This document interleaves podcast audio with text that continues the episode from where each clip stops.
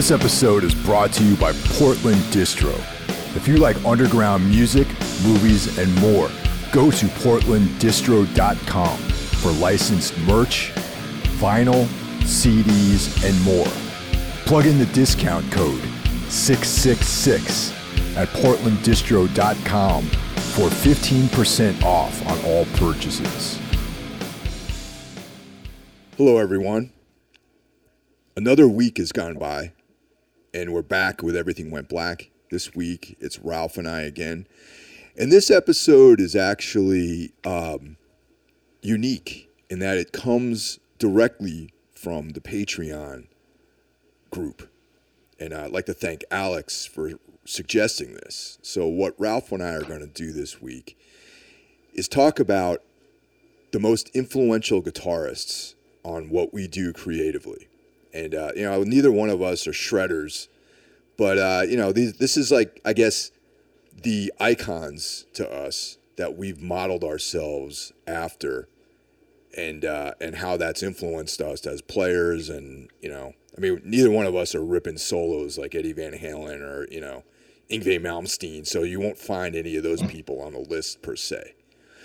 And um, so yeah so Ralph how are you doing um, I'm doing actually okay like uh, except for the madness at school uh, amidst the pandemic which is still a drag um, it's a sunny really sunny but cold Saturday afternoon. I just had a great walk with uh, my buddy dog Titus and listened to a lot of music. Uh, I just got um, the new Adam Nevill book you suggested, and oh, I read yeah. the first first uh, 50 pages, and yeah, that's great, man. Um, so I'm actually feeling okay.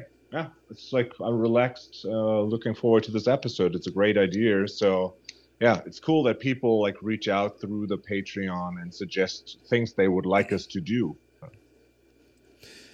That's awesome. I'm glad you enjoy the book. You're enjoying the book, man. Nevill is like one of the top weird fiction writers out there right now. You know, contemporary yeah. guy. Uh, before we yeah. get going, I want to thank our new patrons on the Patreon uh, system. We got William, Brent, Marcos, and Ralph. so thanks for joining. Uh, if you guys aren't familiar with what Patreon is, it's uh, basically, essentially, it's a way of supporting the podcast. You could join at a couple different levels. You can do like a one dollar membership, which gives you access to the the bonus episodes, or you can do the level two five dollar membership, which gives you access to everything as soon as it's done all the regular episodes go on Patreon, so you don't have to wait a week to listen to everything, plus the bonus episodes. And one of the things that Ralph and I discussed is that if you're on Patreon, you can actually make some recommendations as to subjects or things that you want to hear on this show. So, not to say that we're not going to, you know, we're going to ignore you guys out there who aren't Patreon members, but if you're on Patreon, you get a little bit more juice just because you're part of the elite team. Would you say that? Would you agree with that, Ralph? Yeah, we could call it the Cthulhu Youth Crew or something. You know, like our, we have like our own Turbo Jugend. Uh, yeah, no, like it's uh, the Patreon system is just so cool, and uh, I I follow a couple of like sources that have a Patreon. And when i decided to like okay so let's join and i joined like several things i'm like also yeah like why not join the everything went black? Because i mean i i took the cheap ass one dollar solution because i'm a cheap ass guy. Um but first of all yes i'm involved in this thing. But second uh secondly like i'm like before everything i'm a fan of what you do with the podcast. And there's a lot of stuff you do and you've been doing it for years. So it's cool for me to support this. And also like the money goes goes like to good sources in the end. So it's not like that you will make uh you will paint your uh your town hall of an apartment with golden curtains or something it's uh the money goes to good sources it's fun for us it supports your work uh the web space that you pay and stuff so I mean, you know, like a dollar a month. That's like twelve dollars a year. That's like not eating one pizza at one Friday where you're bored. So that should be should be worth it for all of this fucking content that's on there. And that's already so much cool stuff to check out. It's substantially less than one cup of coffee, I might add. Uh, and also, um, yeah, I mean, we're still figuring out other ways to utilize this thing. I know, I know that there's uh, a way to schedule uh, a live like hangout with members and you know things like that, where we can you know do a hangout and talk and discuss things live. And uh, I'm exploring that, you know, and just seeing what other other uh, you know possibilities there are. Now, one of the other things you mentioned is that we're the money's not just going into my pocket so I can you know blow it on cocaine and hookers. I use my own money for that, so. but the um, oh, excuse me. I have to cut that out. The money is actually every quarter we're going to donate a portion, or we're going to donate donate the entire month's funds to a uh, a charity. And the, in April we're going to do a, a literacy cha- charity. So that's um, you know we're keep in mind that we're not we're not just trying to take, we're trying to give. You know, and and um, and that's uh, you know one of the positive things behind this whole thing. Yeah. Yeah. Yeah. And, and I mean, this is not a, like a cash machine, um, but it's fun. I mean, you mean you of all people, you've been doing it for years, and you have Necromaniacs, and you have Everything Went Black. So you're a guest on several other podcasts. It takes a lot of time what you do next to your actual job, and uh, I think to like to support this in this cause, and then not not even like as you said, like not working into your wallet, but like actually doing something good with this. So Mike and I talked about like uh, like sources that should get the money, um, and we will change that up. So we have different kind of cool foundations and shit where we think like people deserve that, and that's where your money is going to end up and do something good. And you support us because we can do what we like here. It's it's it's fun for us um, and it's cool that we can like we get to interact with all of you out there we have like i mean i operate the the instagram and there's people reaching out and it's always like oh mike here's a mail for you and we get back to people and on the on the patreon there's a like a whole system of like commenting things and discussing things and i think that's where also you can write mails and that's where this idea came from for today's episode and motivated by what we're going to do today, we had another great idea. Uh, should I tell them about this now, Mike? yeah, go ahead, man. Go for it. We're, we're on the subject, so just go for it. Yeah. So um, we love the interaction with you out there. There's so much cool feedback and suggestions of like music or, or movies we should check out. And so now this today is like a fan suggestion. Like we, I want you to discuss this topic, which will Mike, which Mike will introduce to you in a minute but we thought about how about we're doing something like a q&a because there were questions about like oh yeah you mentioned this band once or you did this. Um how about this? You guys can contact us through the patreon um and ask us questions like things that you would like mike and i to discuss or tell about our opinion on it or shit like this. So we'll gather these questions and then at some point we'll pick out i don't know we'll just pick out some and record an episode where we discuss your questions to us about well whatever you want to ask us. Yeah. Yeah yeah definitely. I mean i think that i have to apologize that uh, my voice is a little froggy as a result of intense band rehearsals. Over the next few weeks you guys will real will understand why we're rehearsing so much. And I'm just going to leave it at that. Not that we don't rehearse a lot, but there's an extra bonus motivation now to put in yeah. some extra time rehearsing and getting ready for the live performances. So I can't say anything right now, you know, but in the in the next few weeks we'll be announcing some cool stuff. So what are we going to talk about today, Mike? Well, before we do that, I, I you know, in the spirit of community, I want to just uh, also thank uh, Jackie Smith at uh, Into the Necrosphere for really helping us out by mentioning us mentioning us on his fine podcast into the necrosphere which if you're a fan of black metal and extreme music you definitely need to check that out and he's that is he's literally the only music podcast I listen to and every Tuesday I tune in and I have he delivers an incredible show. So by all means if you don't listen to him already check him out. And also Brandon Legion of the Horror Wolf podcast is also part of the part of the team, part of the community, and uh, the the really cool thing about all this is used to be years ago I would like say things like music is how I have people in my life. Like everyone that's been important to me in my life I've met through music. It's been my sole connection to the world really.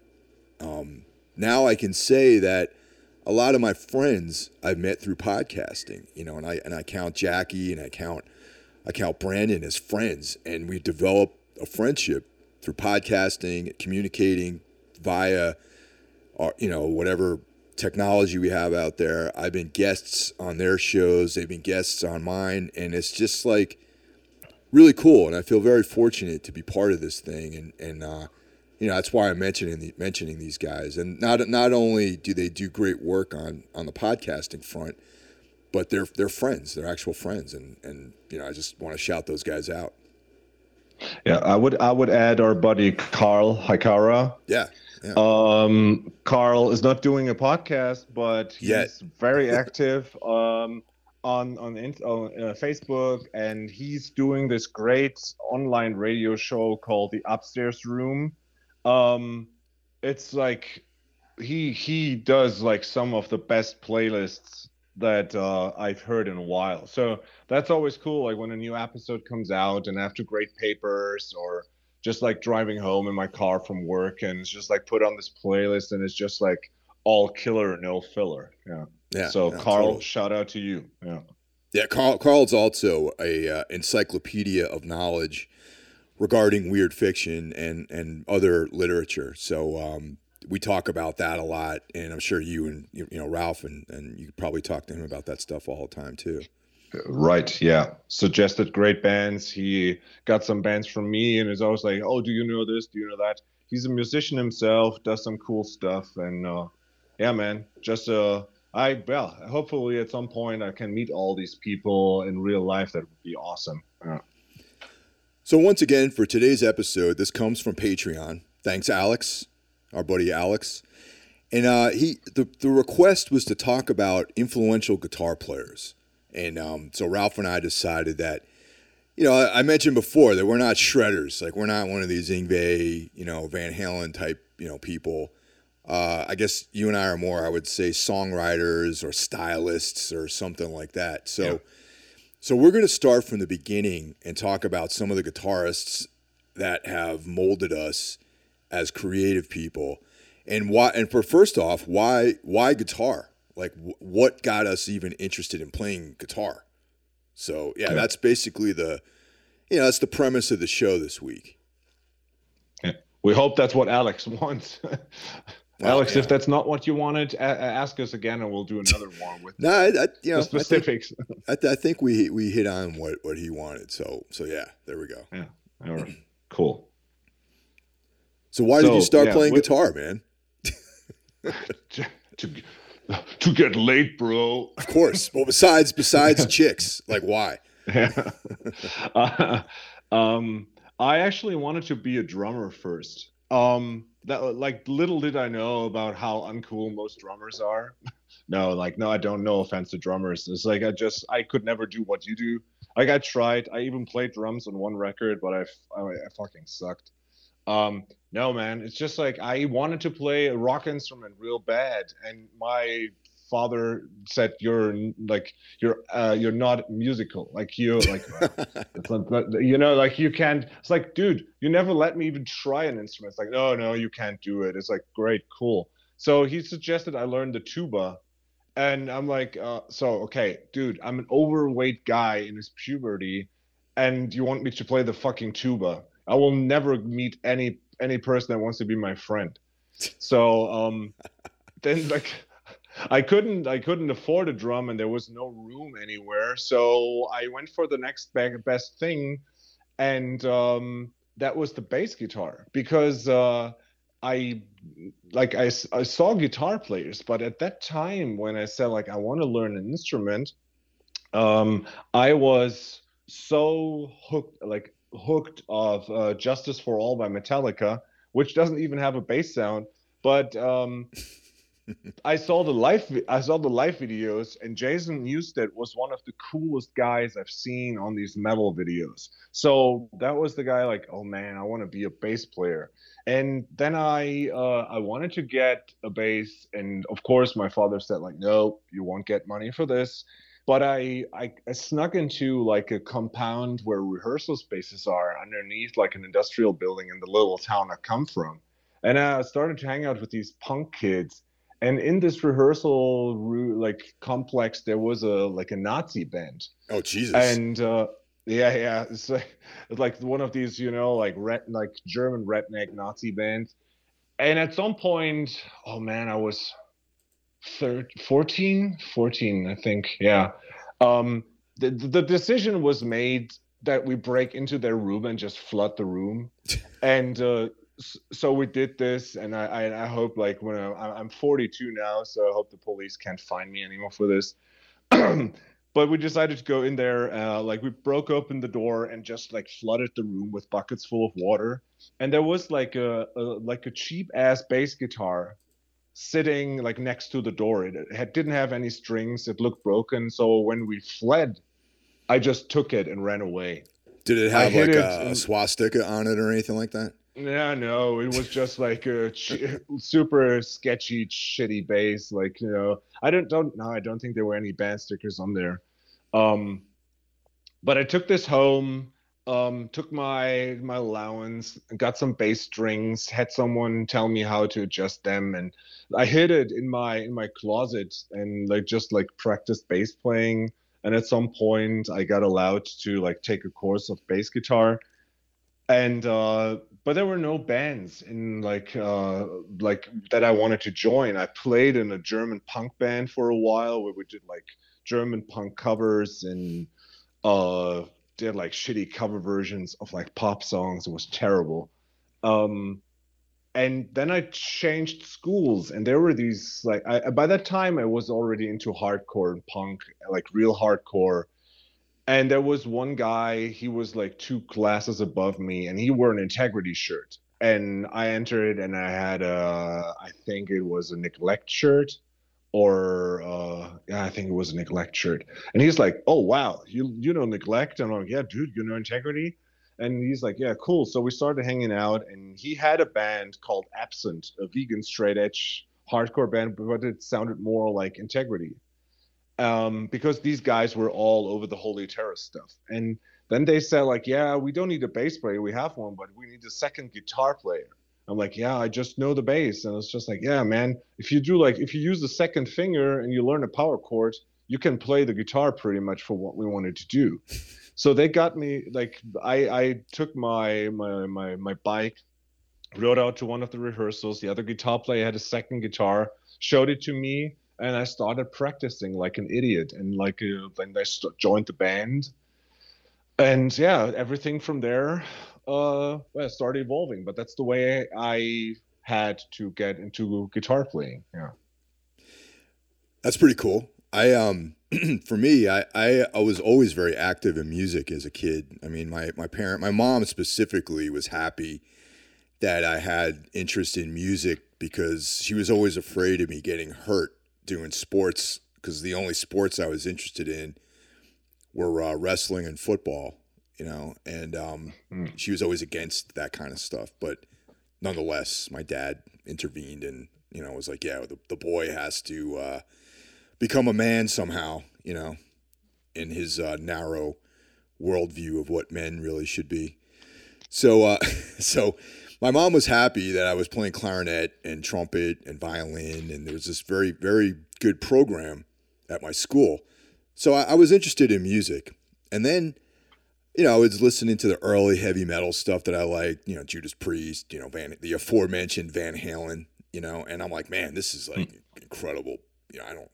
I thought about playing guitar, and I was like, oh man, there's no way I would, you know, be able to play stuff like this. So, back in the day, on uh, on the USA Network, there was a show called Night Flight, which now you can actually get the Night Flight app on your um and, and watch all the old material they had. And uh, there was always these uh, live performances of various bands uh, that you would tune into on television. You know, it was on cable TV, and uh, I saw the Go Go's performing a live set, and the mix, the live mix, the bass was like a very prominent sound you know, like the, it was like a very, it was high in the mix, I guess, you know. and So I'm like, man, the bass, and you know, the Go Go's have pretty happening bass bass uh, lines on their songs. Yep. So I'm like, I think I could do this, man. Like they, you know, it's like you, you one note, you know, you can play one. You don't have to play these crazy chords or anything. So I'm like, all right, I want to play bass, all right. Bass, that's what it is. I want to be like the Go Go's playing bass, these cool bass lines. Then I took guitar lessons in school. All right. And we had a teacher. His name was Mr. Binder. There was two two teachers. I was in middle school at this point.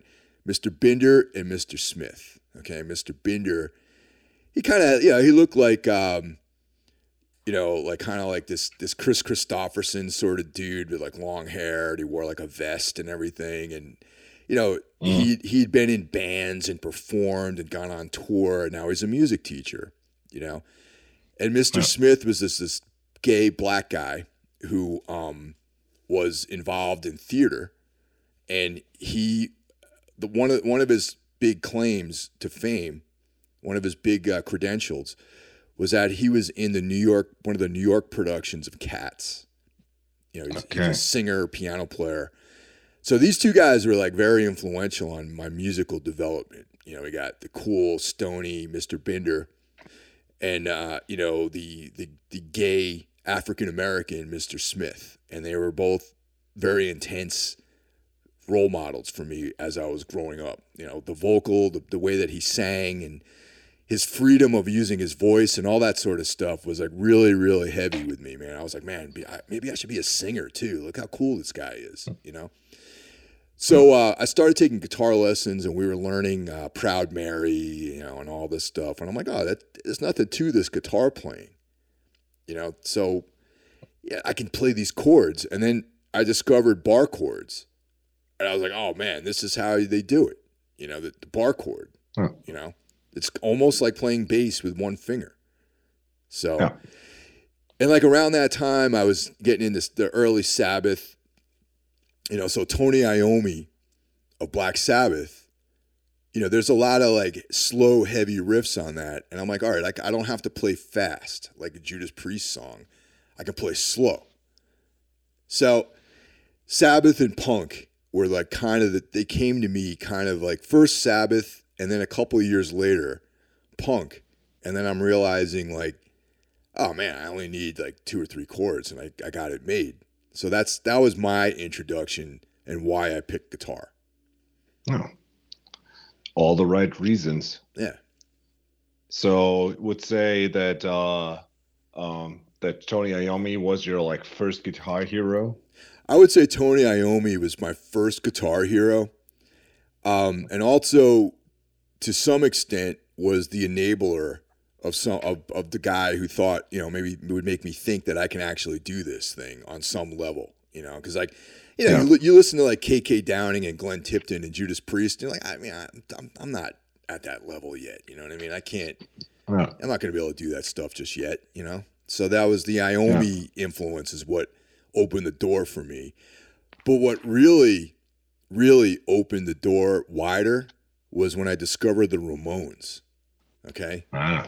Now, Johnny Ramone, aka John Cummings, made it even more like accessible to me to be able to play guitar.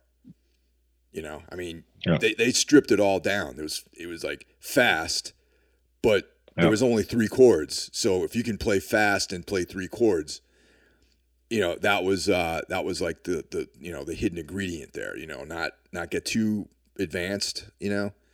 And uh, yeah, so like the young version of Mike Hill, you know, I'm like, oh yeah, I got three chords. I can play the E, you know, I can play G, A, you know, and that's it. Ramone songs. Yeah. Yeah, I think the the the, the punk the, the the success of punk and the influence of punk on young musicians is the appeal that you actually can pull this off.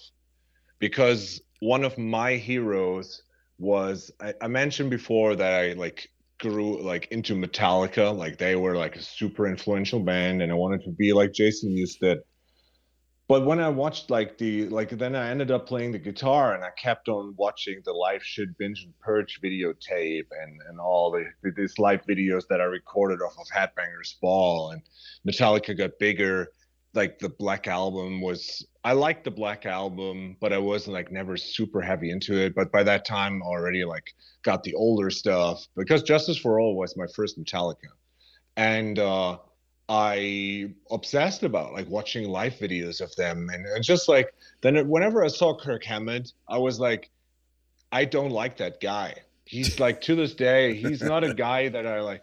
I don't think like he. I have. I don't know. Like he's just not, not like my cup of tea. Yeah. Okay. I even even though I hate the Explorer guitar, James Hetfield like it was like, okay, I think I can do that and to this day i think like there's there's a tie between him and max cavalera for being the best rhythm guitar player of all times in my book yeah oh dude james hetfield is is the premier rhythm guitar player in metal man that there's no one tighter than that guy when it comes to playing man for sure you know yeah.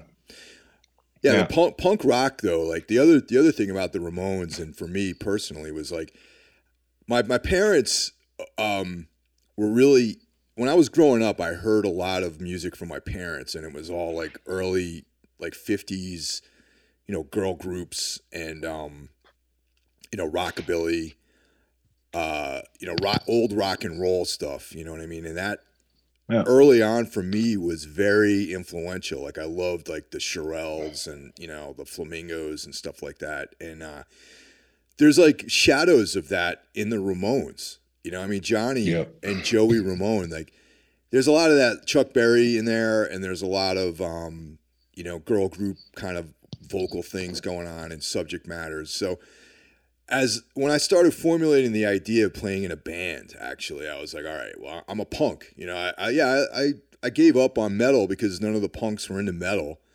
So it's like I can't say that I like rock music because now I'm a punk you know, and I'm hanging out with punks and we're like trying to make mm. make music. So I really gravitated towards uh, after Johnny Ramone, uh, Billy Zoom from X was another huge mm-hmm. influence, and you know some of the early bands I played in, we were in that style. Um, you know, that kind of like rockabilly, punk, punk rockabilly like thing, and and also Johnny Thunders from uh, from the New York Dolls. Like so, the triumvirate of like early influences for me were Johnny Thunders, Johnny Ramone, Billy Zoom, you know, and uh, and I later found out that Johnny Thunders, his real name is John Anthony Genzale. So I was like, all right, he's a, an Italian, you know, another Italian American here. So.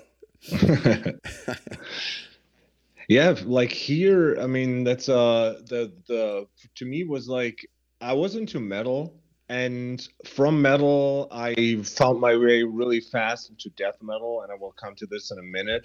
But at the same time like we, we talked about it in a bunch of episodes like because i'm a 90s kid so like everything that happened between 90 and 94 i completely like observed and and like inhaled. So i couldn't like i i, I like my first things were like okay so we want to sound like integrity with that band. Like absent became repugnant. That was like the name of the band and we like fully embraced like the holy terror sound. And the guy like we everybody like worship was like a double. Like uh, aaron melnick the original guitar player that founded uh, integrity with Dwid and his brother. Um and i mean he was ripping like slayer solos and i couldn't do that but like the general thing that he played i thought like i can do that so like a double was like one of the one of my icons. Um, I saw Hetfield and I I was obsessed with uh, Sepultura with Arise and Chaos AD, and I thought Max Cavalera was one of the best frontman and rhythm guitar players. Always wanted to have a BC Rich Warlock guitar, which I ended up having, but being like six feet six tall, this looks like a ukulele, so it looked stupid. Um, so these two guys were important, but I couldn't pull off what they did. But then grunge happened. And of course, I was like one of these kids that like got sucked into it with Nevermind. And of course, there was like, okay, there's Kurt Cobain, and he's playing this cool Jaguar guitar. And uh, I loved Nirvana, but he was not wasn't that big of an influence. But in grunge thing, the guitar player that really made me want to play better was Jerry Cantrell of Alice in Chains. Oh, right on, man. Yeah. Yeah. So when when Dirt came out, I like the first like them bones, like this intro is just like so heavy. I would say it's probably one of the like heaviest riffs next to We Gotta Know of uh, uh, of Cro-Mags like you know like there's these just these riffs They have like they're so heavy and like i think this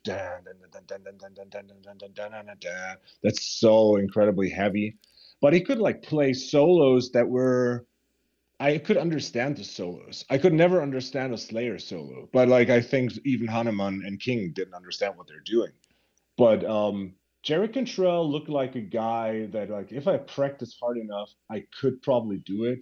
I never did it. I should have practiced more but he was one of my guitar icons back then. Yeah, totally. I can get I get that. Like the pentatonic sort of soloing that he did seemed a little bit easier to, to handle than like these shred solos, you know, which which were yeah. you know death metal and a lot of the thrash stuff, you know. Yeah. Yeah.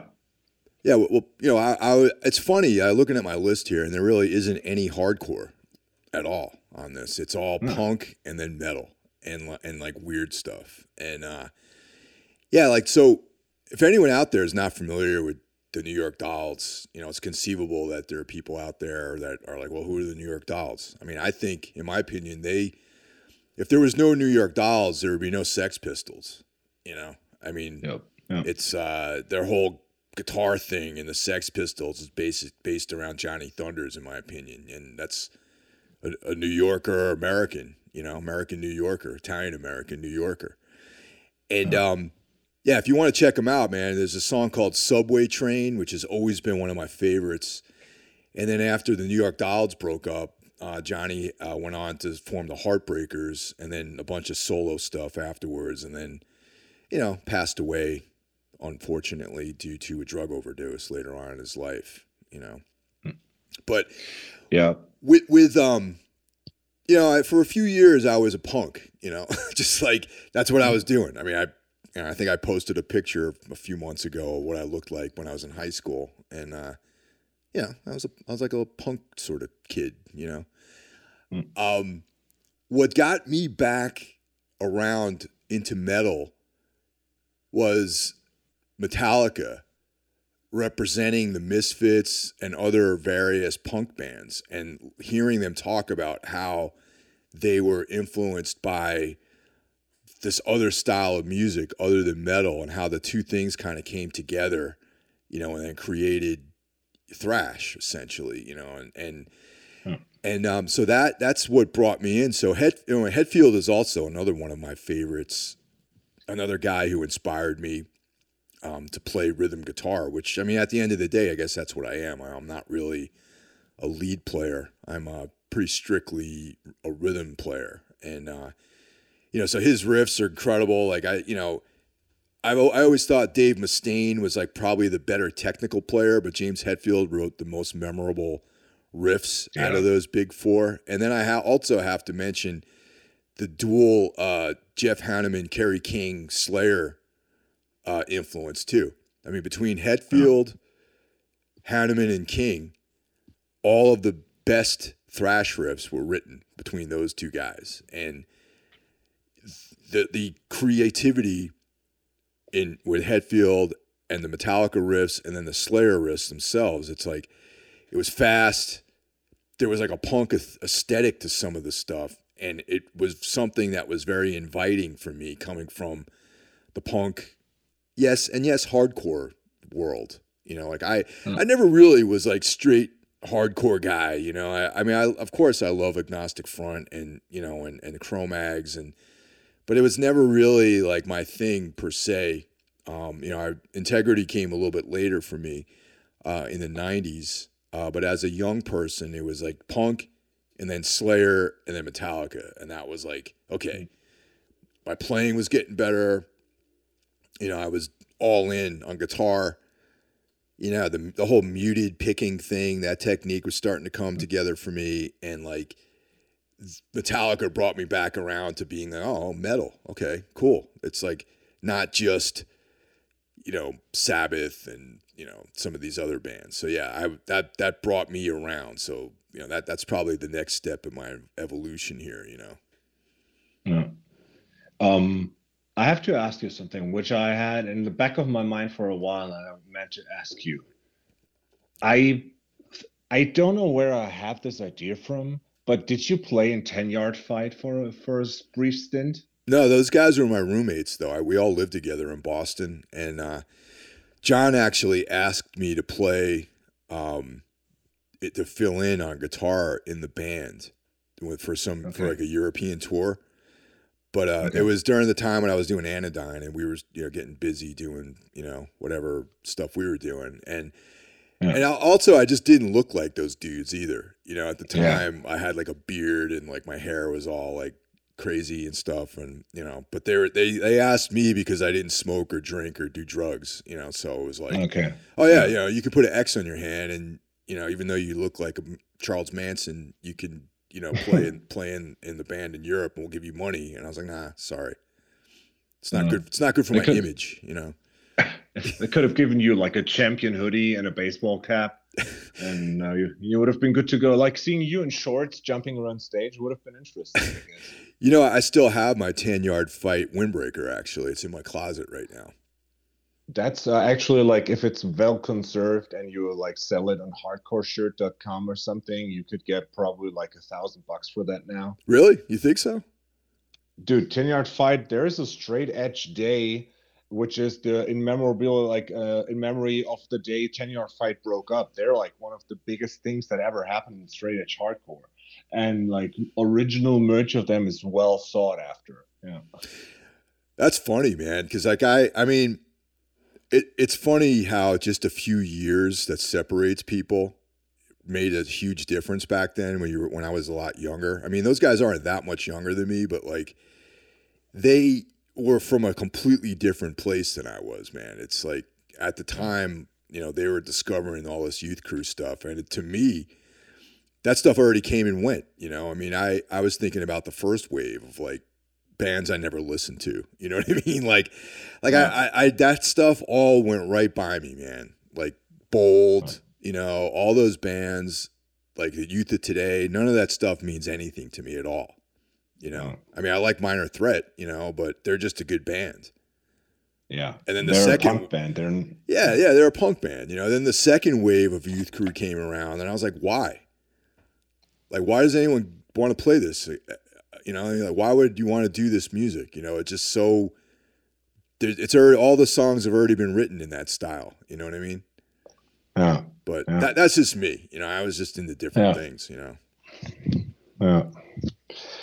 Yeah, like uh I can I can see that. It's like the straight edge stuff. Like I could listen to it for a while, but that never did it for me. I I have like uh I wrote something down here as a, like a thing I want to talk about is like that uh I wrote down two hearts. Um I I have two different hearts when it comes to guitar stuff. And the first thing is like what originated. I think to this day, I think it's it's connected to Justice for All being my entry point to Metallica. That I prefer chunky guitars when it comes to heavy music. So like a lot of low end and like a lot of pounding. That's what Integrity brought to the table, and the Youth Crew bands didn't have. Um, so uh, these bands like like Metallica, and what they spawned off was the nu metal stuff that came out. And I mean, we did an episode on the Deftones, so yeah. so like I to this day, like the first Korn, I can listen to it, but the the sheer sound that they had, the super downtuned stuff, which later on made me also fall in love with doom metal. Um, the Deftones, I mean, Stephen Carpenter is a stupid flat earther but like his way of guitar playing was great and like even making a seven string guitar not sound completely idiotic um i have to give shout outs to this guy and the deftones in general but i mean we did an episode on that. Um and that was the time when the first machine head came out when Type O Negative released bloody kisses river runs red by life of agony came out. And all these bands had like this super chunky guitar tone. And to this day like this is something i completely love. Um i mean like none of these bands like i mean machine head yeah Robb Flynn i think he was a good guitar player. I just tried to listen to burn my eyes again and i i don't know it didn't pass the test of time. But um so like this this this heavy chunky guitar thing is on the one side. But what because you mentioned like the 50s bands my parents they grew up and they introduced me like just by playing the music early on to like 60s and 7 like 50s and 60s stuff. One of the first songs that ever really struck a chord with me was uh, no milk today by herman's hermits. Oh yeah. Okay. And it and it has this single coil I assume now with like an ear that can like differentiate between different guitar tones. I would say it was a Stratocaster with a like through a Fender amp. Actually, this opening picking is a thing that did something to me. And then Chris Isaak's Blue Hotel came out. And this song to this day, I just posted it the other day on, on Instagram, uh, on Facebook as a video because this song was so important to me it's just like the way it sounds. And this was the pathway to, well, we did a, like a recent episode on Roland S. Howard. So like this picking guitar play with like single coil guitars through a lot of reverb. Um, which also had like Roy Orbison when he was younger, playing Gretsch guitars. And that led my way to the Traveling Wilburys and from there to Tom Petty. And I think Tom Petty is one of the best guitar players in my book of all times. Even he's minimalistic as fuck. But what he did and got out of these guitars is amazing. So I have this heavy, chunky guitar thing I want to do. At the same time, the single coil twang of Roland S. Howard, an absolute hero of mine. Tom Petty, Chris Isaak. Yeah, I got to give shout outs to these guys. Yeah. Yeah, I actually have Roland Howard listed here too for me. And, uh, you know, that's no surprise since we last episode was all about his work. So, uh, yeah. But you know, it's funny. Like I actually, all these years, as much as I've loved Roland Howard, um, it's never really crept into any of the music that I've done until now. And uh, yeah there's a um, a new project that I'm working on right now with Sera Timms, uh, who, aside from being in Black Math Horseman and Ides of Gemini and Black Mare, she's appeared on a couple of uh, the Tombs records as the female vocal, and we have two songs that we've worked on that are more or less done, and are you know we're still adding things to it, or not necessarily adding anything to it, but uh, working on some production stuff and that's where I'm actually doing this kind of Roland S. Howard thing on the guitar, you know, and and it's literally one guitar track, no overdubs. Yeah. You know, and it's just very minimal, but it's uh yeah, it's it's taken all this time to really to really figure out a way to express myself in in the sort of context of Roland Howard, you know, and and yeah, yeah. eventually over the next few next month or so, I'm sure that we'll, that song will those songs will surface in some form. Yeah. Oh man, can can wait to hear that.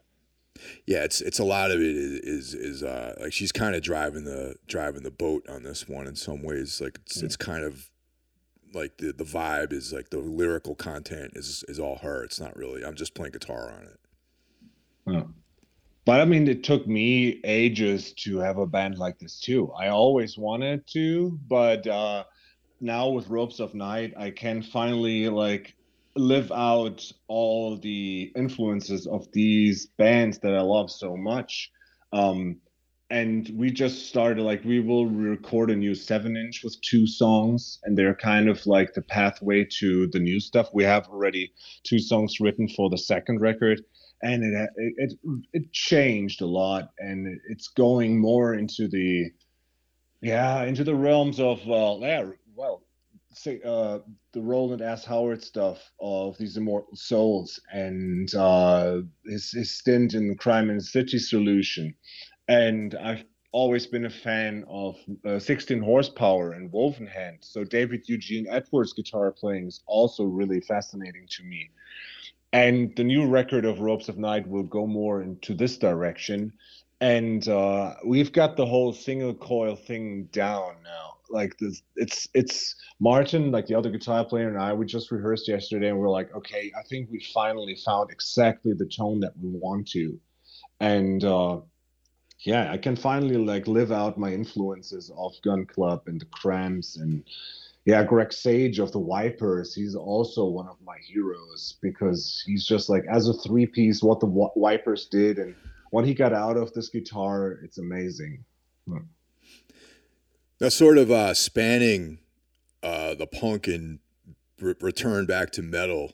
Uh, you know, as right around that time, I discovered uh, Black Flag too, and Greg Ginn from Black Flag has been this kind of spiritual, uh, you know, director of a lot of like what I've done in guitar playing wise, and and you know more prominently, I think in the Anodyne stuff that I've de- I've done back in the you know the '90s and into the 2000s. You, know, you can listen to that material and be like, oh, this guy definitely is is a, a Greg Ginn sort of fan, you know. But the uh, I remember I discovered Black Flag through uh, the the TV Party movie, uh, which came. I'm not not TV mm. Party. Uh, Repo Man, the Repo Man mm-hmm. movie, which had TV Party on the soundtrack, and uh, that's kind of it's funny. Like that that movie is how I got turned on to a lot of music because that you know like Fear was on there, but my exploration into Black Flag, you know, and Greg Ginn's guitar style, like adding another layer to it, it was like so completely unorthodox. And you know, I oh. the Ramones, you know, like Billy Zoom, you know, that stuff was all based within very conventional guitar playing.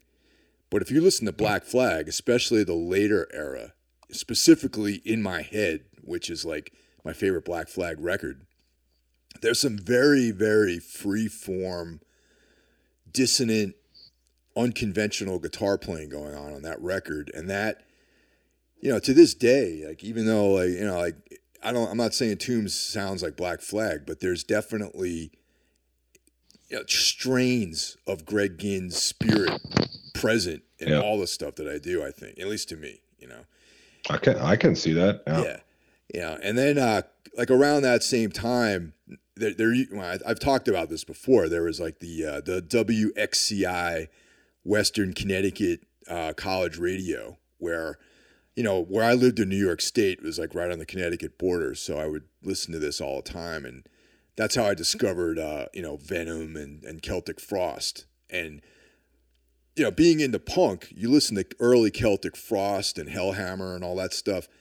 There's like a similarity, you know. It sounds very punk, especially like the Morbid Tales stuff, you know, and yeah. and um so I became like an acolyte of Tom Gabriel Fischer, aka Tom G Warrior, and uh, you know I think that uh, even Triptykon, his most recent stuff, is is still he's still one of these guys who.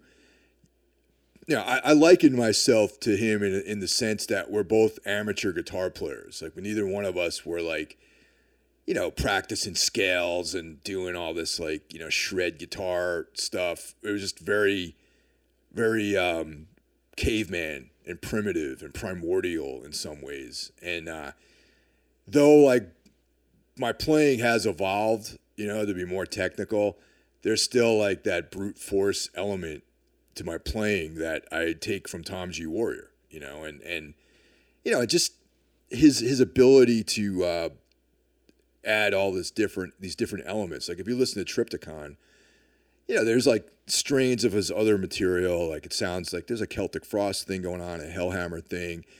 But then you can also hear this kind of like Bauhaus or Fields of the Nephilim kind of vibe that being brought into the fold. And that Yep. probably is really where like has inspired me to cross pollinate into other genres. Yeah.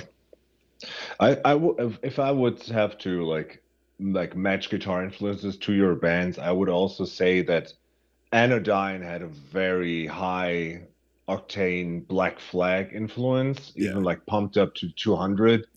um and uh yeah, I mean the, the the stuff Tombs did, especially like after after the, the the first big change in sound of Tombs. I mean, when when you like when you started Tombs, it was kind of you could hear the Versoma stuff in there, and then like you incorporated blast beats, but it was still like more pop music's like wave kind of songwriting.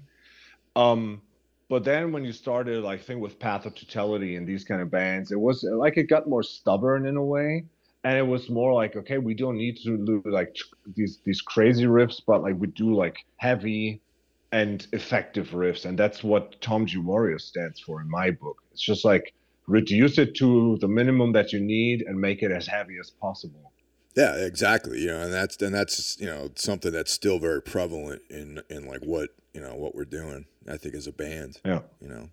yeah um that what i like i have like two or three like pathways here that i want to want to attach um first off i i uh i i'm a, like what kind of like right what kind of setup do you play right now with tombs Uh, well, right now, uh, amp wise, wow, it's it's funny you mentioned this. I got two different things I'm working with right now. Um, literally, right now, I'm playing through one of these uh, Axe-Fx uh, modeler uh, boxes, which is like my entire sound is going coming out of the Axe-Fx, and I'm using Mhm. my amp as just like the power power stage to amplify everything. But um, Okay. so there's that, and which I just started using. But then there's the actual analog version of the of uh, my setup, which is the uh, 5150. Um, I have like a tube screamer, like an Ibanez tube screamer, uh, some digital effects, like digital delays. Um, I got the uh, Boss NS2 uh, noise suppressor, which is uh, of I, we all rely very heavily on noise suppression for like the stops and everything. Yeah. Yeah, our sound is very gated, very like you know, very tight, like in that sense. And then I think the only other effect I use is a chorus and um and one of those uh, Holy Grail pedals. That's it. Yeah. Because like one one of the main things that I saw like in the in the like development of like tombs over all these years, and I mean it's it's is it 15 years now No, already? with I, I think it's like or, 12, 12 years maybe. Yeah. Okay. Yeah. But like I, I remember when you like when we like when when Tomb started out and Planks was still around. Planks, I my pedal board was really really big and Yeah. uh, like like a lot of loopers and super complicated and I got rid of most of that stuff when we started to uh, like Ultha because we had two guitars and then the keys came in and so but I'm like I'm a sucker for reverb and that's like what I like the path that I want to do is like I want to talk about Kevin Shields and Martin Gore's influences in a second. But I remember that when you like when Tombs shifted sounds and you started working with Rutan, is it true? Like, was there a story that he sent you home and said like you get to get get rid of the reverb and No. like practice the songs? No. No, absolutely not. No way. No, that was. Uh, nah, I, I mean, I don't know if that that's some like urban legend, man. Like, you know, no, that's never happened. That's uh, Okay. no. I mean, it's funny you mentioned because I have Kevin Shields listed here too. But um, Okay. yeah, you know, Versoma was definitely in that shoegaze kind of thing, and and the early Yeah. early Tombs was literally the day that we Jamie and I decided to not do the band. Literally the next day, I started doing Tombs.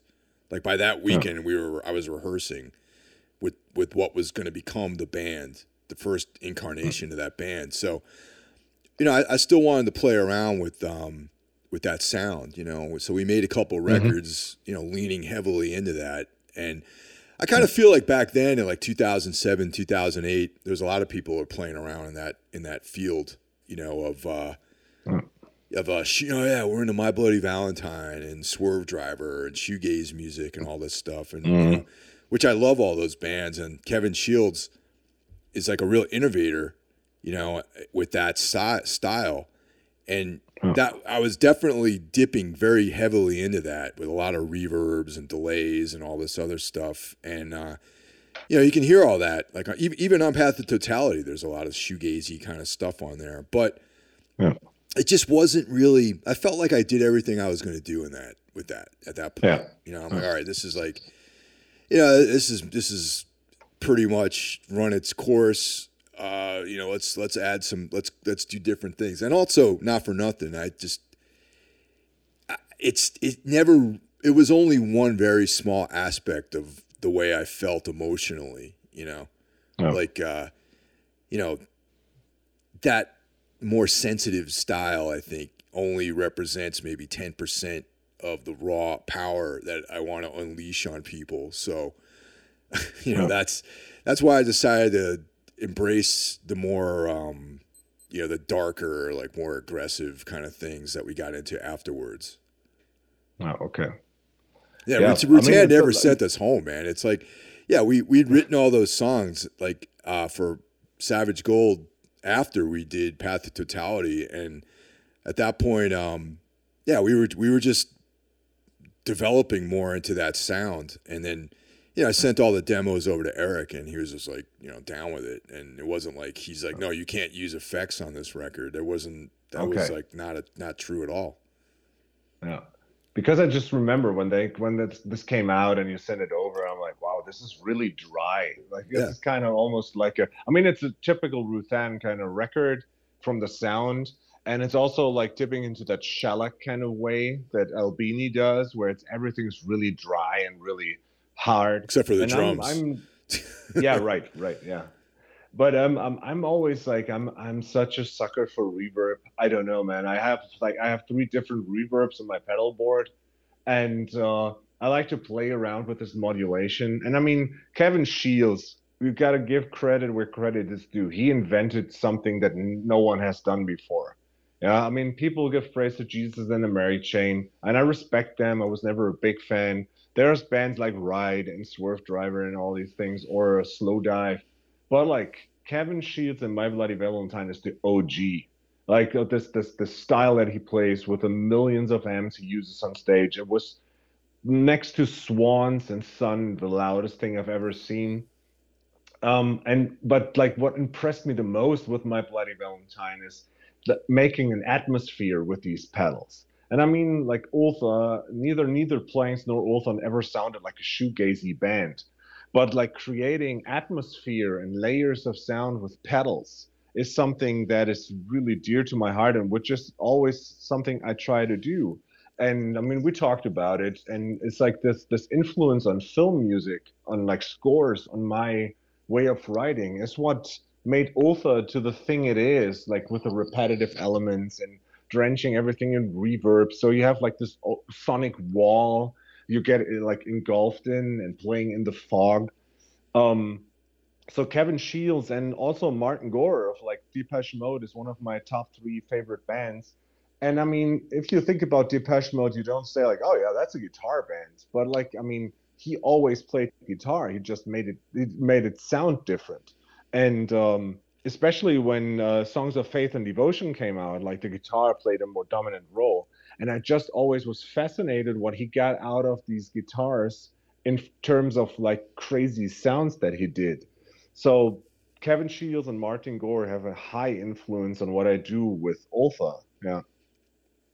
Yeah definitely. I mean i i still i mean kevin shields still is something that i i reference here and there. I mean, I think with Tombs though, we moved away from the rhythms having a lot of reverb and going more for like an articulated, gated kind of rhythm sound. But some of some of the textural stuff still has like you know a little bit of that Kevin Shields vibe. I'm gonna say this too, man. I'm not a big Sonic Youth fan. I think Kevin Shields is a way more creative guitar player than Thurston Moore and Lee Ranaldo. You know what yeah. I mean? I, I actually yeah. uh, have a disdain for um, for both of the for Sonic Youth as a band and those two guys as guitarists, in my opinion. You know, they're, yeah. they're just like uh, they're just better things out there. And Kevin Shields to me is like, you know, the, the man when it comes to doing this yeah. kind of washy, soundscapey kind of thing. And and you can even hear it, like even um, there's a more recent artist, uh, Tamaryn. I don't know if you're familiar with Tamaryn. Yeah, yeah. Saw her live. She's great. Yeah, she's amazing. Like early, the early stuff was great. You know, like I'm not so big into the later material, but the, the dude the Madonna that, worship. yeah, it became like this kind of like party music thing, which I wasn't into. But uh, those first couple of records, uh, Waves, I think is the first one or something like that. Yeah, yeah. The ten, Tender New Waves is the third one. Yeah. The uh, the dude who plays in that band, it used to be in yeah. Port- Portraits of Past. Oh, okay. Yeah, this like screamo band. That yeah. guy's whole his whole sound on those records is like a Kevin Shields thing completely. Yeah. Yeah. Yeah. Yeah, totally. And there was there was this wave when when when they started out, there was this wave of these retro shoegaze bands and most of them were terrible. I mean, there's bands like Nothing. They come from the hardcore scene and they incorporated this. I love them. They're a good band. Um, but like trying to be the same thing. And that's the same when when this post rock thing happened and everybody tried to sound like Mogwai, and it was just like an abomination after a while. And that was the same thing when everybody tried to sound like Kevin Shields. It's just like, yeah, of course you can Google on YouTube how to sound like Kevin Shields, and it will tell you, okay, you need these four pedals now, and you have to have a tremolo but it still doesn't make you an inventor. And like it's still if you lack the ability to write songs in textures you're still a dumbass yeah. And kevin shields like even the mbv record that came out like way later after reunited it's it's a great record. And this guy is like hands down an originator of a whole genre and a whole way of playing. Yeah and, and also just like the volume and the intensity is like something that's lost on someone who is just trying to you know model their new their sound after him you know yeah and when you when you see uh, if you say sound uh, volume and modeling we have to mention michael gira I don't, I'm, you know, I got to be honest. Swans and Michael Gira as a band, uh, yes, influence, but not guitar wise. Like, I, there's nothing about his guitar playing that influences anything that I've done, really. I got to be ah, honest. Uh, it, has for me mainly because I play the same guitar as he does. I does. Mm-hmm. Um, because for years I've been looking for a guitar that like actually like fits my way of playing. And when I saw Swans, I was like, "What the fuck is this?" And uh, I prefer double cut guitars because then I can go really high up in the frets. Right um, I my guitar over the year moved from like a punk rock, uh, like below the belt, to almost like in front of my chest kind of thing. Yeah. Um, and like he plays a Gibson 335 Lucille, um, which is one of the few hollow body models with a center block that is completely closed and doesn't have F holes. And the problem with the hollow body guitars, if you play high volume, is that they tend to have a lot of feedback. And then I saw Swans play, and he played them through a 200 watts Rockerverb and, and another, like I think a mesa boogie or something.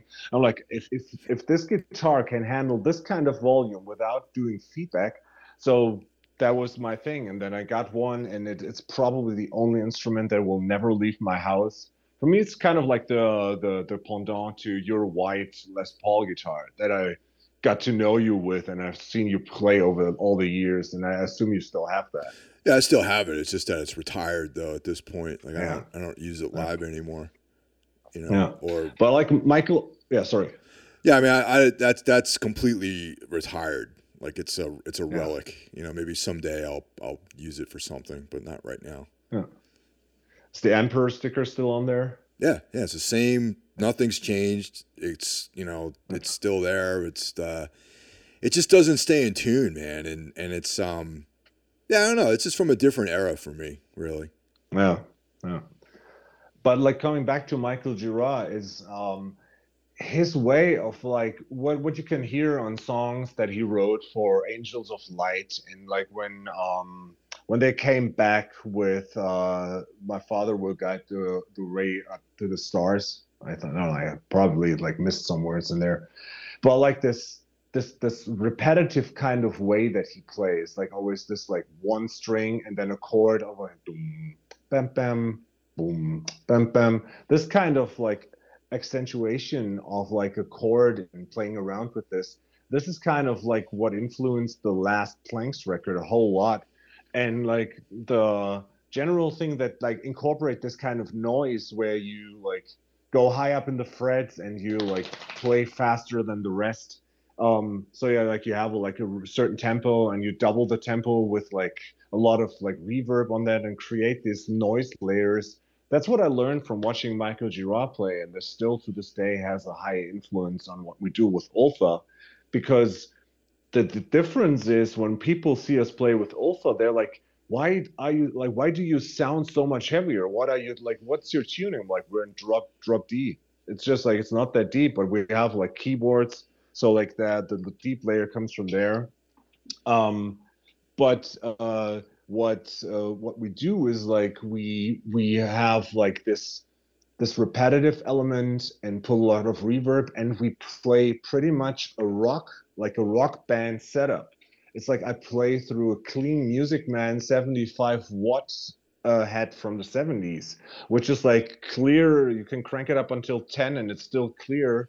And I use a tube screamer and like a distortion pedal and have this blues kind of guitar, which makes the sound that we use for Ultha. And that's so different from a lot of like we don't have. I mean, I know what you mean with gated sound and Tombs really has like a full on metal metal sound and I think what attracts people to Ultha is that we don't sound like your nece- like your average metal band. Not just Tombs doesn't either, but like like Ultha has in that realm of sound, we sound different than most bands.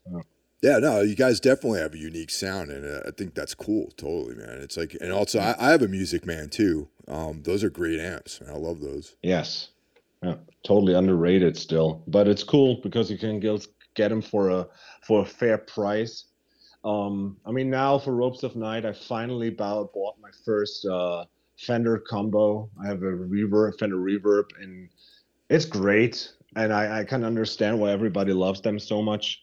But for Ultha, it wouldn't make sense. But like uh, the Music Man is great. Yeah. And I mean, we have like all the low end and all the the crazy sounds is coming from the keyboards and this like all the stuff that Andy does with all the electronics. Yeah. Yeah, that, that, you can do so much with with synths, man, and like just yeah. it, you know, utilizing that if you have a full time synth player is, is is pretty awesome. Yes. Yeah.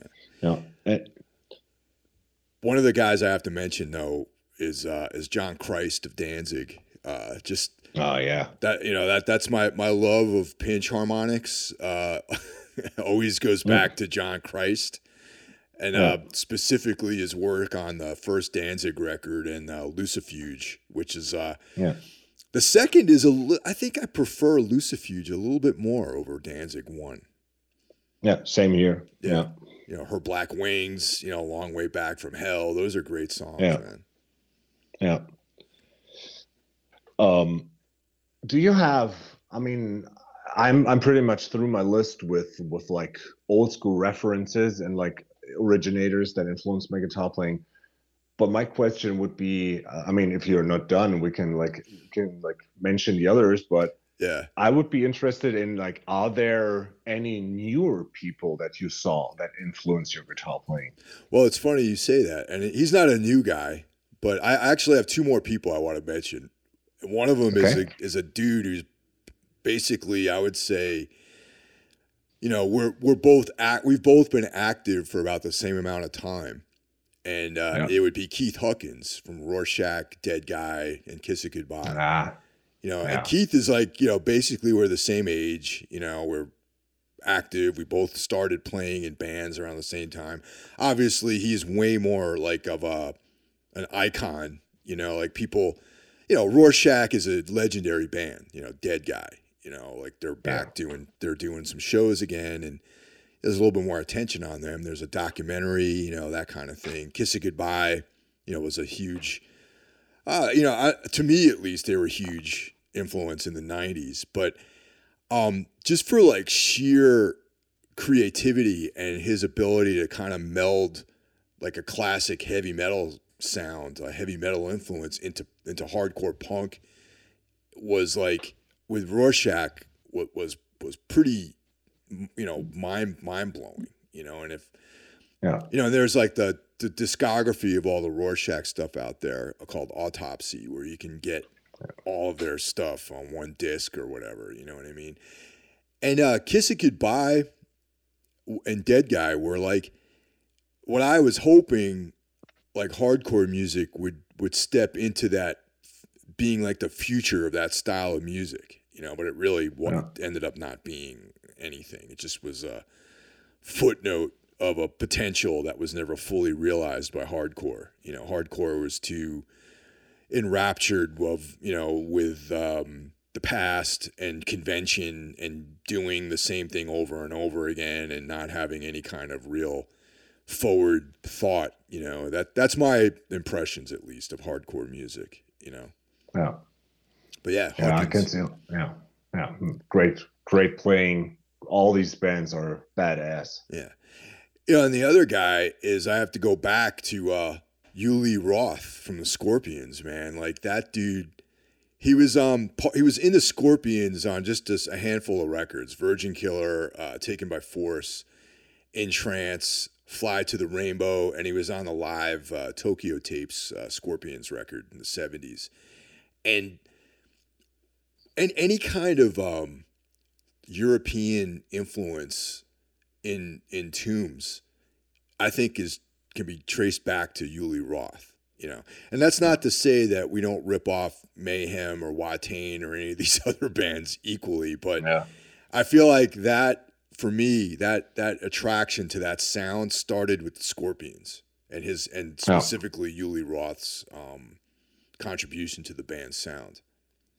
Yeah, I can see that.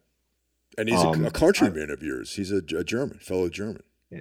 Yes. Uh, we played a festival called Hell over Hammaburg, and uh, the year that we played, it was like a bunch of cool bands. The year after that, Uli Jon Roth headlined.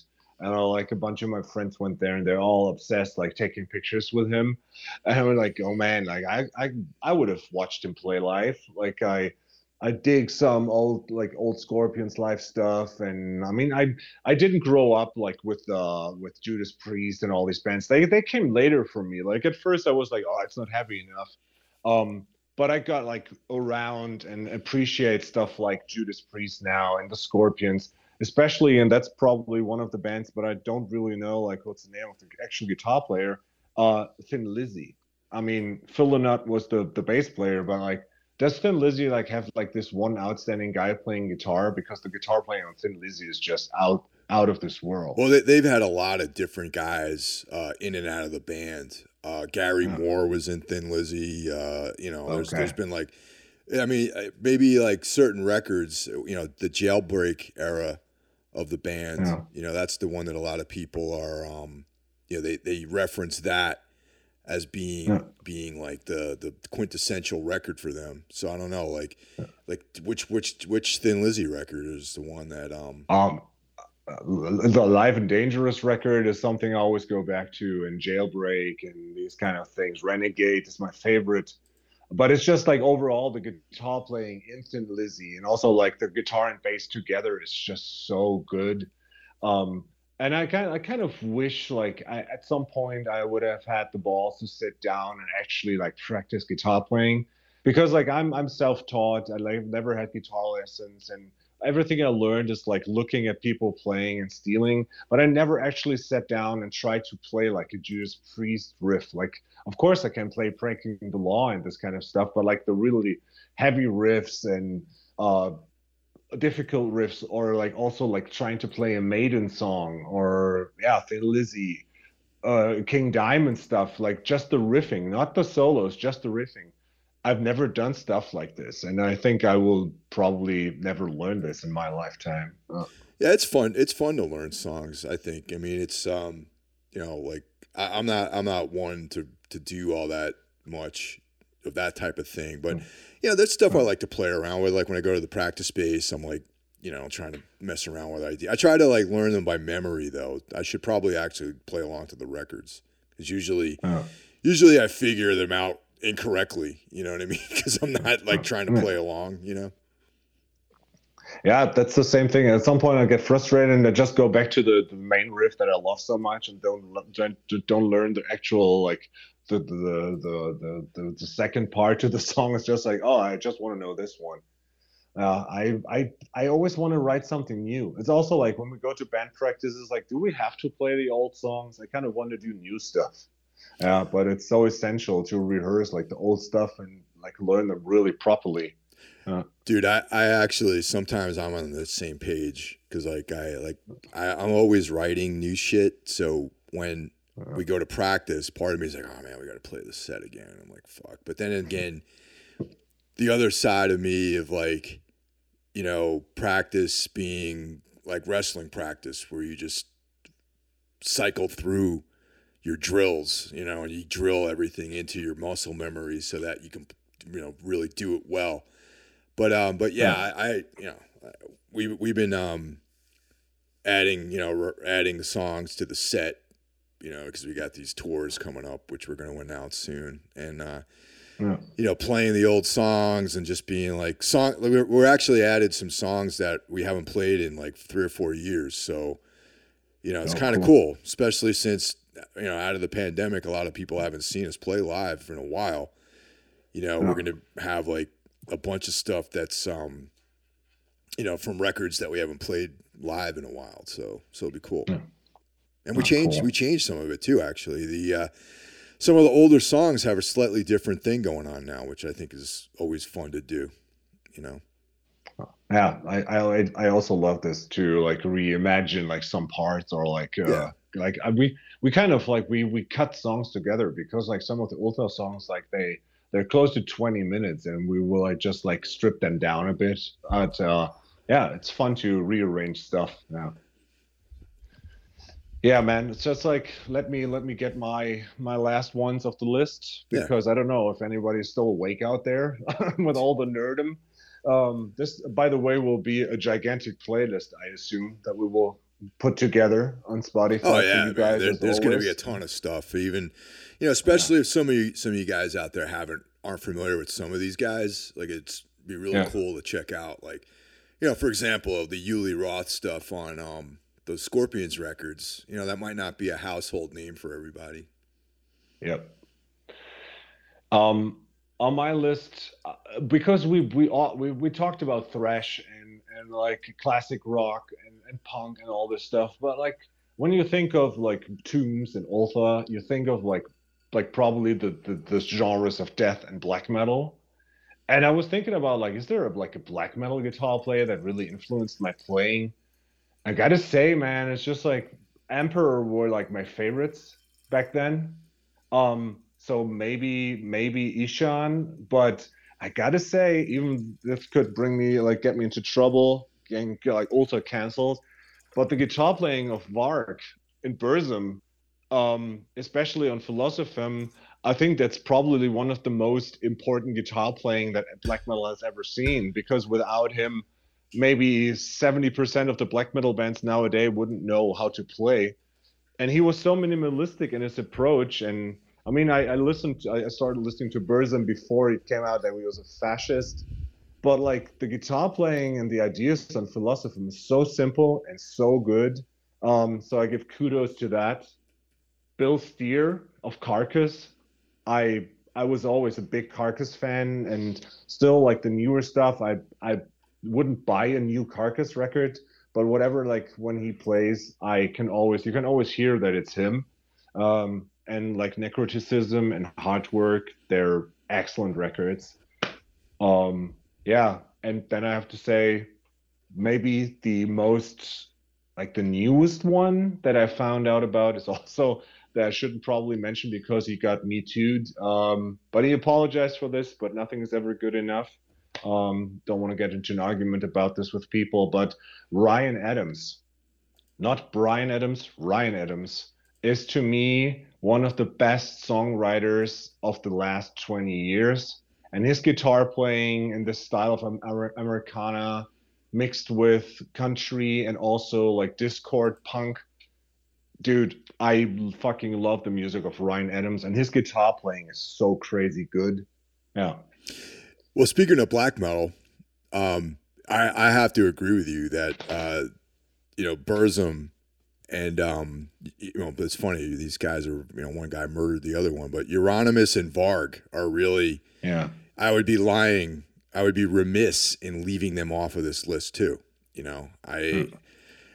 the first black metal bands aside from I mean, you know, Celtic Frost is uh, and Venom are and Bathory, that kind of stuff. Besides that, the first like second wave of black metal stuff I ever heard and absorbed and loved was Burzum and Mayhem and Emperor, all three of those bands.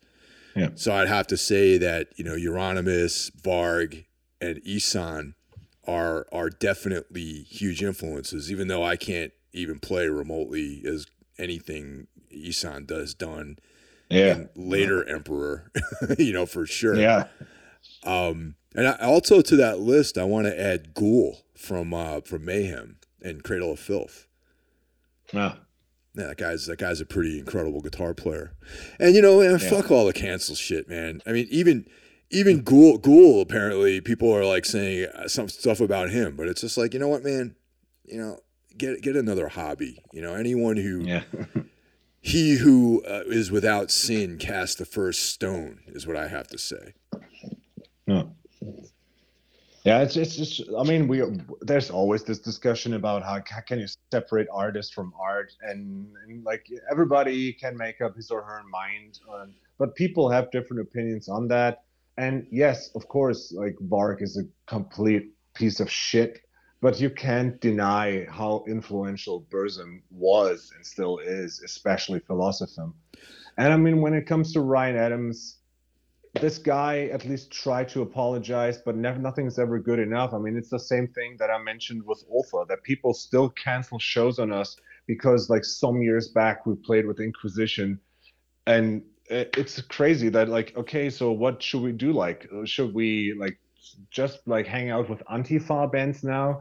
And we were friends with people in the antifa and they say like this is complete horse shit and it's just like you know it's so crazy that but it's mostly like the internet trolls but you can't deny like i don't know if you're familiar with ryan adams no i i only know i know the name. I don't know any of the music really. I gotta be honest. Oh man. Yeah dude like if you I mean, he started out as a country guy, as like a young country genius, but over the years, he he developed like a style. I I would say like it's it's he's up there with uh with Neil Young, with Bruce Springsteen, with Tom Petty, but he always I mean he always rocks like Black Flag shirts or or the Smith shirts and all these like he did an EP that's called 1989 uh, no, wait, it's uh, not 1989. Uh, let me see. 1984. It's a seven inch with 12 songs, and they could be like Rites of Spring kind of thing. And so he's he's familiar with Fugazi and all these bands. But his self-titled record, Ryan Adams, this EP, and the Prisoner record, they are some of the best Americana rock, pop, punk music I've ever heard in my life. And his way of playing is so good love his lyrics, love his way of singing. I will like I will put some in the playlist yeah. and I will send you the links before that.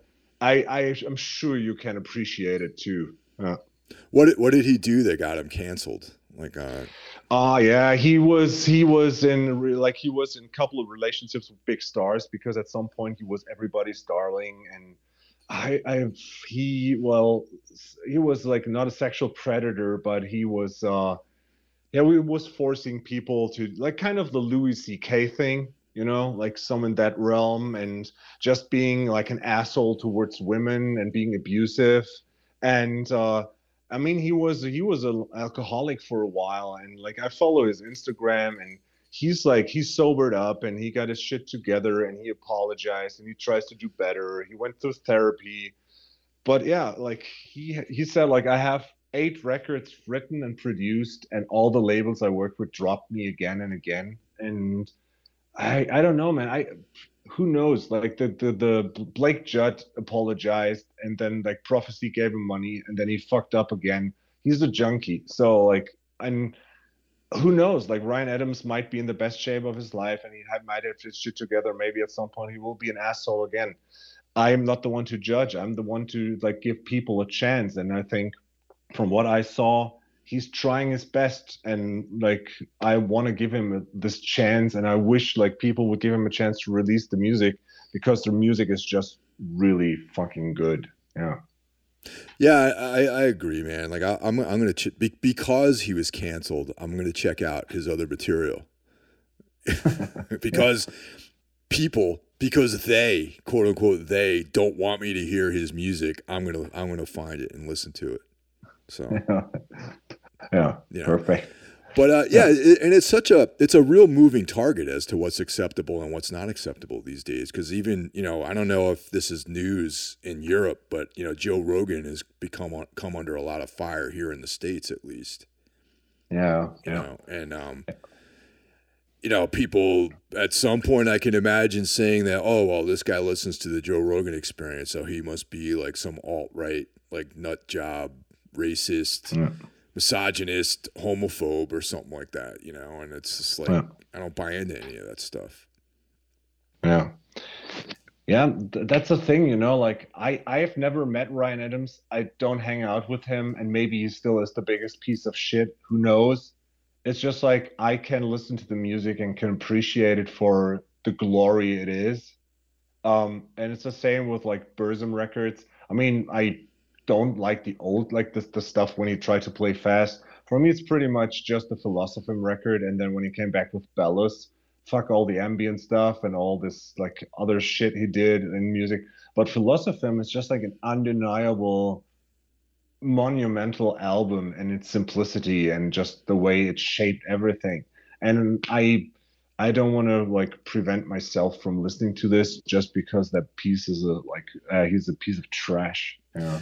Well, I mean, it's only a it's a modern thing to look at the artist as like his personality and his lifestyle inter- interchangeable with his creative output. You know, that's like a modern yeah. concept, which is like complete bullshit, really. You know, I mean, then what are you yeah. gonna, you have to go back to you know Beethoven and Richard Wagner and all these people, and yeah. you know, and, and, oh, I can't, I don't like him because he was this or that or whatever. Or he had slaves or something. You know what I mean? It's like wow. I, I just don't know where you can. You should only take the creative output at face value, and then you can make yeah. addenda to what your feelings are about the artist. But I don't think it's just such a fucking fascist idea to like cancel people and be like, oh, well, you can't listen to him anymore because we said so. You know, I, am just not into that at all, and I just think that people are complicated. You know, and and um, that's just kind of how it is. You know, I just read now just that Ghul apparently.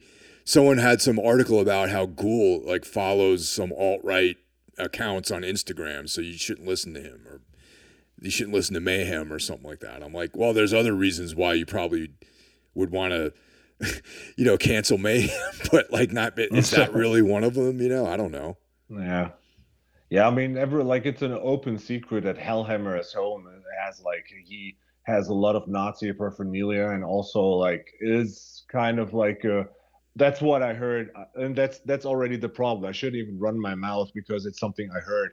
But like a lot of bands that are like they know Mayhem, they say like Hellhammer is also like an asshole that has like a Nazi and Nazi shit.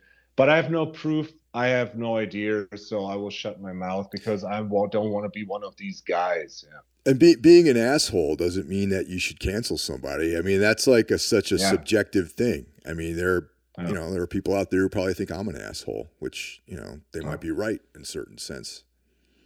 Yeah, that's the thing with with that's the thing with Inquisition back then. I mean, yeah, he like he did something wrong. He had like this this shitty pictures and his shitty harsh noise project. And he's like he apologized for this. That's good for me. That later on it came out that he is into child pornography makes him for me a complete bag of shit and he can go fuck off and die. But if people want to listen to that kind of shit like to his music well it's the music and listen to it by god means but don't book shows for this asshole. Yeah. I mean, I, I don't like I don't like Inquisition because I just don't really like the band necessarily. Yeah. You know, I Yeah. mean, it's just it's not a factor for me. You know, whether the music's good or not. It's, I mean, I, I don't know. I, you know, also shame on fucking MetalSucks for going back eleven years into this guy's past to dig this hmm. bullshit up. You know what I mean? It's like who who's worse, the guy or the fucking ghoul, the ghoulish journalist hack that digs back to find dirt on somebody? Like is is that what kind of like what kind of like uh you know vocation is that? To f- find out Yeah. on like these very unsavory items about people? Like what kind of Yeah. fucking ghoulish vocation is that? You know? I don't know. I just But that's how how the world works now. People want to have like the the dirt so they can feel better about their own miserable lives. I guess so, man. I don't know. I, I just I got other things I want to do with my life besides like find, go down checklists and you know, and and that whole mentality, the the really disturbing thing about that is like people need to have better critical thinking skills as opposed to like having someone decide for them what they think is right or wrong, you know? Yeah. This this this whole movement in culture is eroding all of that. Yeah. Yeah, whatever. I'll be Ah, I'll be so- dead soon in the next you know few years. So uh, what what does it matter what I say? You know. Yeah, we've got better things to do. We've got to obsess about great guitar players, and I think we did our fair share of this today. Hell yeah. And uh, I hope, Alex, you're satisfied with the outcome. Um, Yeah. If if not, um, I'm sure I'll hear about it. You know. yeah. so. All right, man. Well, thanks for listening, everyone, and we'll talk to you next time.